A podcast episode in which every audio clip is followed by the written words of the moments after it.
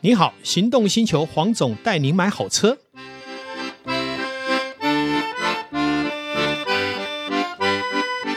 黄总带你买好车，上一回啊，找了 Angus 谈了腕表，我就收到非常多的人跟我说：“哎，下一期要谈什么？”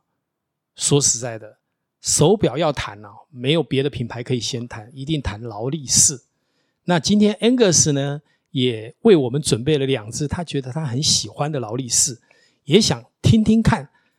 Angus 来谈这两只他喜欢的劳力士的前世今生，跟他收集这样的一个劳力士，动辄百万的价格，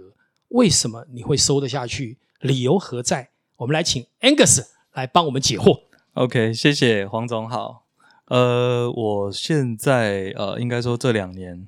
因为陆续的入手劳力士，那因为劳力士看多了，我发现新表新款可能大家都有，是，不是很特别。没错。那量产劳力太大士也没有所谓的叫限量，也许是现在有，那在过去可能有一些石头面，哦、我嗯发哼现、哦，它好美，嗯哼很特别，呃、是像玛瑙啊、方纳石啊，或者是劳力士出的各种石头，是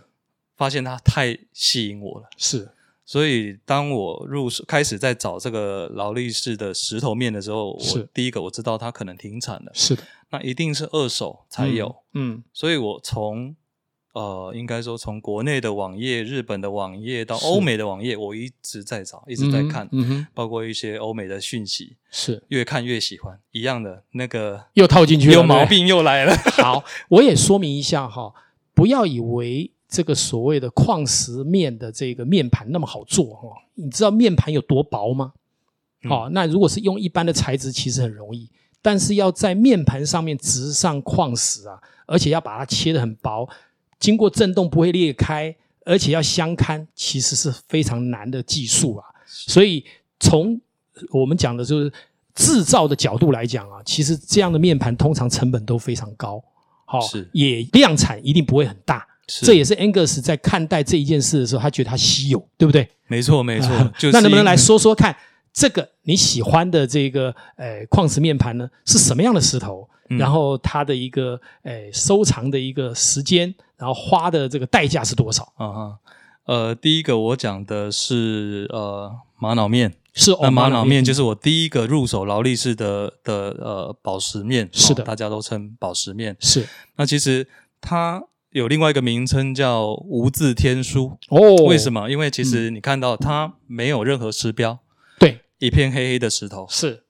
极简那，。对，极简。嗯哼，那看久了真的是越看越好看，是就什么都没有，但是其实你它是一只表，是的，所以我第一个入手看到它，那看到国外的网页开始，是我在国内找，是那在某一两家知名的二手表店看到，嗯那当然这个有后面所谓呃后换的，是的或者是有一些保持度不好。嗯所谓保持度不好，面我相想品相不好，嗯对对对，老米都知道说，哎，今天要收藏这个一定要核单齐全。没错，那宝石面，因为它保存的不易，嗯哼也许讲举例来说，劳力士原厂因它可能就生产两千只，是的，全世界两千只，那你说它分配到全世界，一直到因为战争或什么样嗯子嗯的嗯嗯辗转的，它可能是遗失了，或者对有些据说嗯，有人把它融掉了是哦，融掉换是现金嘛，是啊战争。嗯是，那所以这些到最后它是会非常稀有。嗯哼，那石头面另外一个还有就是说，如果它今天有磕到、碰到、划到，是，嗯，这只表的价格价值会相整个荡对下的来了，嗯，对荡了很多。嗯嗯，嗯所以我在找这个东西，发现这也是我的乐趣。是我看到一个完整的东西，什么都有，其实它嗯会更吸引我。对那个根本就是呃，不能说去借钱来买了是，反正你是想尽办法想要得到它。我想很多劳迷是。呃都会有这种冲动，因我为你知道它非常稀有。我在现场看到这一只他收的这一只手表哈，它的品相真是九十几分呢、是几乎贴近新表哦，是这是非常非常难得的。真的我相信五十只也可能只能碰到一只啊。是哦非常大部分的其他四十几只大概都残破不堪，哦， 甚至于就是说你不会想要收为己有哈、是哦因为其实收藏的世界里面非常的简单，一定要品相好，哦是，才有能继续流传下去。嗯另外一个腕表嘛，毕竟要戴在手上，对如果看起来怪怪的， 我想你也不会收 藏，对不对？没错没对错。那第二只手表能不能跟大家介绍一下？呃，第二只就是方纳石，是也是石头面，那嗯它哼有石标是钻石，嗯哼，那这只是白金，哦对，，白白 K 金金，非常的对对对对贵，嗯哼所以它我是在去年入手，是。那听其实说单价也是要七位 数，嗯，要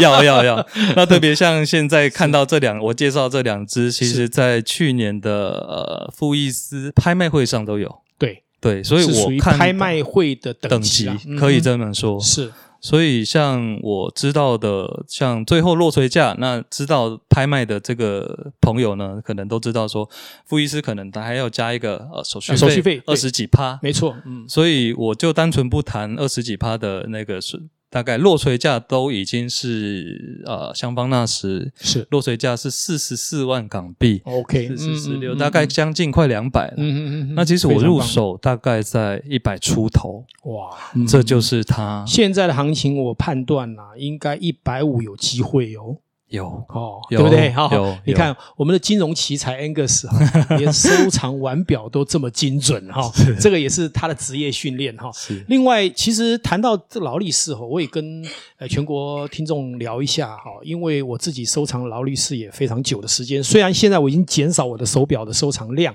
但是呢，劳力士真的是一个很棒的品牌哈。它自从在一九二六年发明了人类的第一代的这个豪式哈防水表，它就代表一件事什么？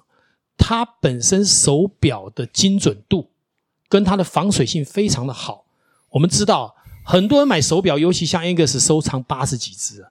你光是保养一年，你可能要花几十万。这样但是呢，我这边要提供一个心法，是我以前在第一届的古董表协会，我是创始会员哈。当时的理事长是王进龙先生，也是呃可以自己制造这个所谓的 t o b i l o n 的一个专家哈。那时候我们在做这个表的论坛的时候，就有聊到一件事情哦，就是说，其实现在的手表，好、它使用的润滑油非常的好，并不会很容易就干掉。一年一次的保养其实是不是很正确的？好、更何况任何一次手表打开表背盖，就像我们人要接受手术一样，总会有机会不小心弄坏它，甚至于有灰尘。所以只要手表，基本上它一般来讲都会稍微快一点点，除非它等到慢了、油干了，你才有需要保养。更何况一个收八十几只手表的人，每次能临幸他一次要多久？你可能十年都戴不到人家以前平常诶一天戴的时间，所以基本上我个人是认为手表没事不要乱保养，省下大笔的钱，是而且手表还可以长长久久。最重要的一点，如果是劳力士更不需要。嗯我有一只劳力士，二三十年来从来没有上过油，也没有开过它。可是因为 Oyster 的精准的防水性，既然防水，油就不会干掉，所以三十年来没有保养，一样精准无比。好，这是我可以提供给大家做的一个参考。不晓得 Angus 的看法怎么样？呃是。这个部分我觉得也是黄总这样子跟我聊过之后，我们上次聊天这样 是子，我发是现也很对。对，要不然每一只表这样子，其实一直保养，第一个呃费用，是再来其实平时它稳定的在操作，其实我们觉得我我也个人觉得不需要说一直去去保养或者是怎么样。对它那我的表大概就是两年三年或者有变慢啦什么，我啊就开始会去处 理。没错。是你保养过的表，曾经一只花多少钱保养，我 保养也是痛苦经验，验哦。呃，一万多，其实啊，一万多对算是对你抓的很精准。我知道抓得很有的人精准去保养三五万的，三这个五万没有什么稀奇的哈、啊真的啊，但是当然我们也有管道啦。但是说实在，一旦要保养，要找到对的师傅了哈、是因为那个一开膛哈、就不得了了。真的好、而且保养完了反而比以前更糟糕，那是你何必保养呢？哦，这是我们觉得我们在收藏腕表需要有的心态。那那个 Angus 是不是继续跟我们谈谈您收藏的劳力士？呃，另外呃，我收藏的一只劳力士叫是一六七一三，嗯哼，那其实它是呃也是劳力士的老表了。是的，啊，对，那这只一样在去年的拍卖会嗯哼有出现过。是那其实我知道它的涨幅啦，我大概落锤价跟我买的大概有四十五趴左右，就哇是等于是涨幅。那你真的 是划算啊，划算。那它有没有什么典型需要买的一个价值？其它的一实个特色在哪里？其实我喜欢它的样子，其是很简单，因为我也算非常经典的。呃对，嗯就是说我要找的是大家目前嗯比较少看到的表，嗯哼，所嗯以哼对我来说，诶，很老，然后嗯有一个味道，那再来是它的编码，是啊，像一六七一三呐，或者是一一六七一三，举例好了，是就是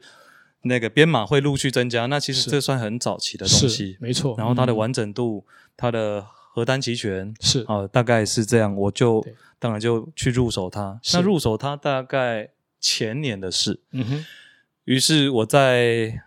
去年看到它上拍卖会了，是我知道它是拍卖会等级的，是非常兴 奋，又中了，又赚到了， 又中了，又赚到哦了对对啊，虽然没有要卖，但是是我觉得哇，眼光对了， 其实谈到劳力士哈，我们一般都会津津乐道。第一个，它戴在手上哦，它本身就是像现金一样，你随时去卖掉都有价值哈。那另外，其实劳力士也有很多很性感的地方，比方说很多劳力士的 Oyster 都有戴什么？戴老花眼镜，你不知道懂得我在开什么玩 笑吗？你发现有日历上面有放大镜的，是就是是劳力是士。是哎，这也是他的创举、啊，没错所以我常开玩笑，我的劳力士有戴老花眼镜呢、因为它有放大镜在日历的窗上面哈、是这也是他的创举。对其实劳力士做了很多创举，我刚刚讲防水表、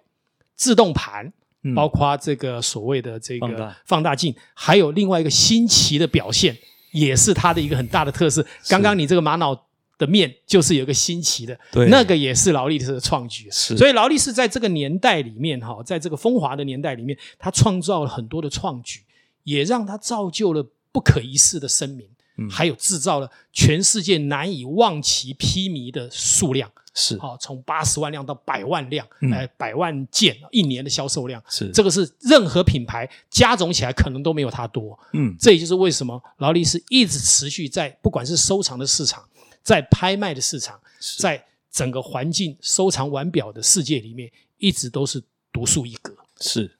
那我想今天呢也很高兴，好、那我们的 Angus 来跟我们聊这些话题。但是呢，我觉得我们下一回是不是有机会来聊聊 AP 没问题，啊？因为三 P 里面很重要的是什么？啊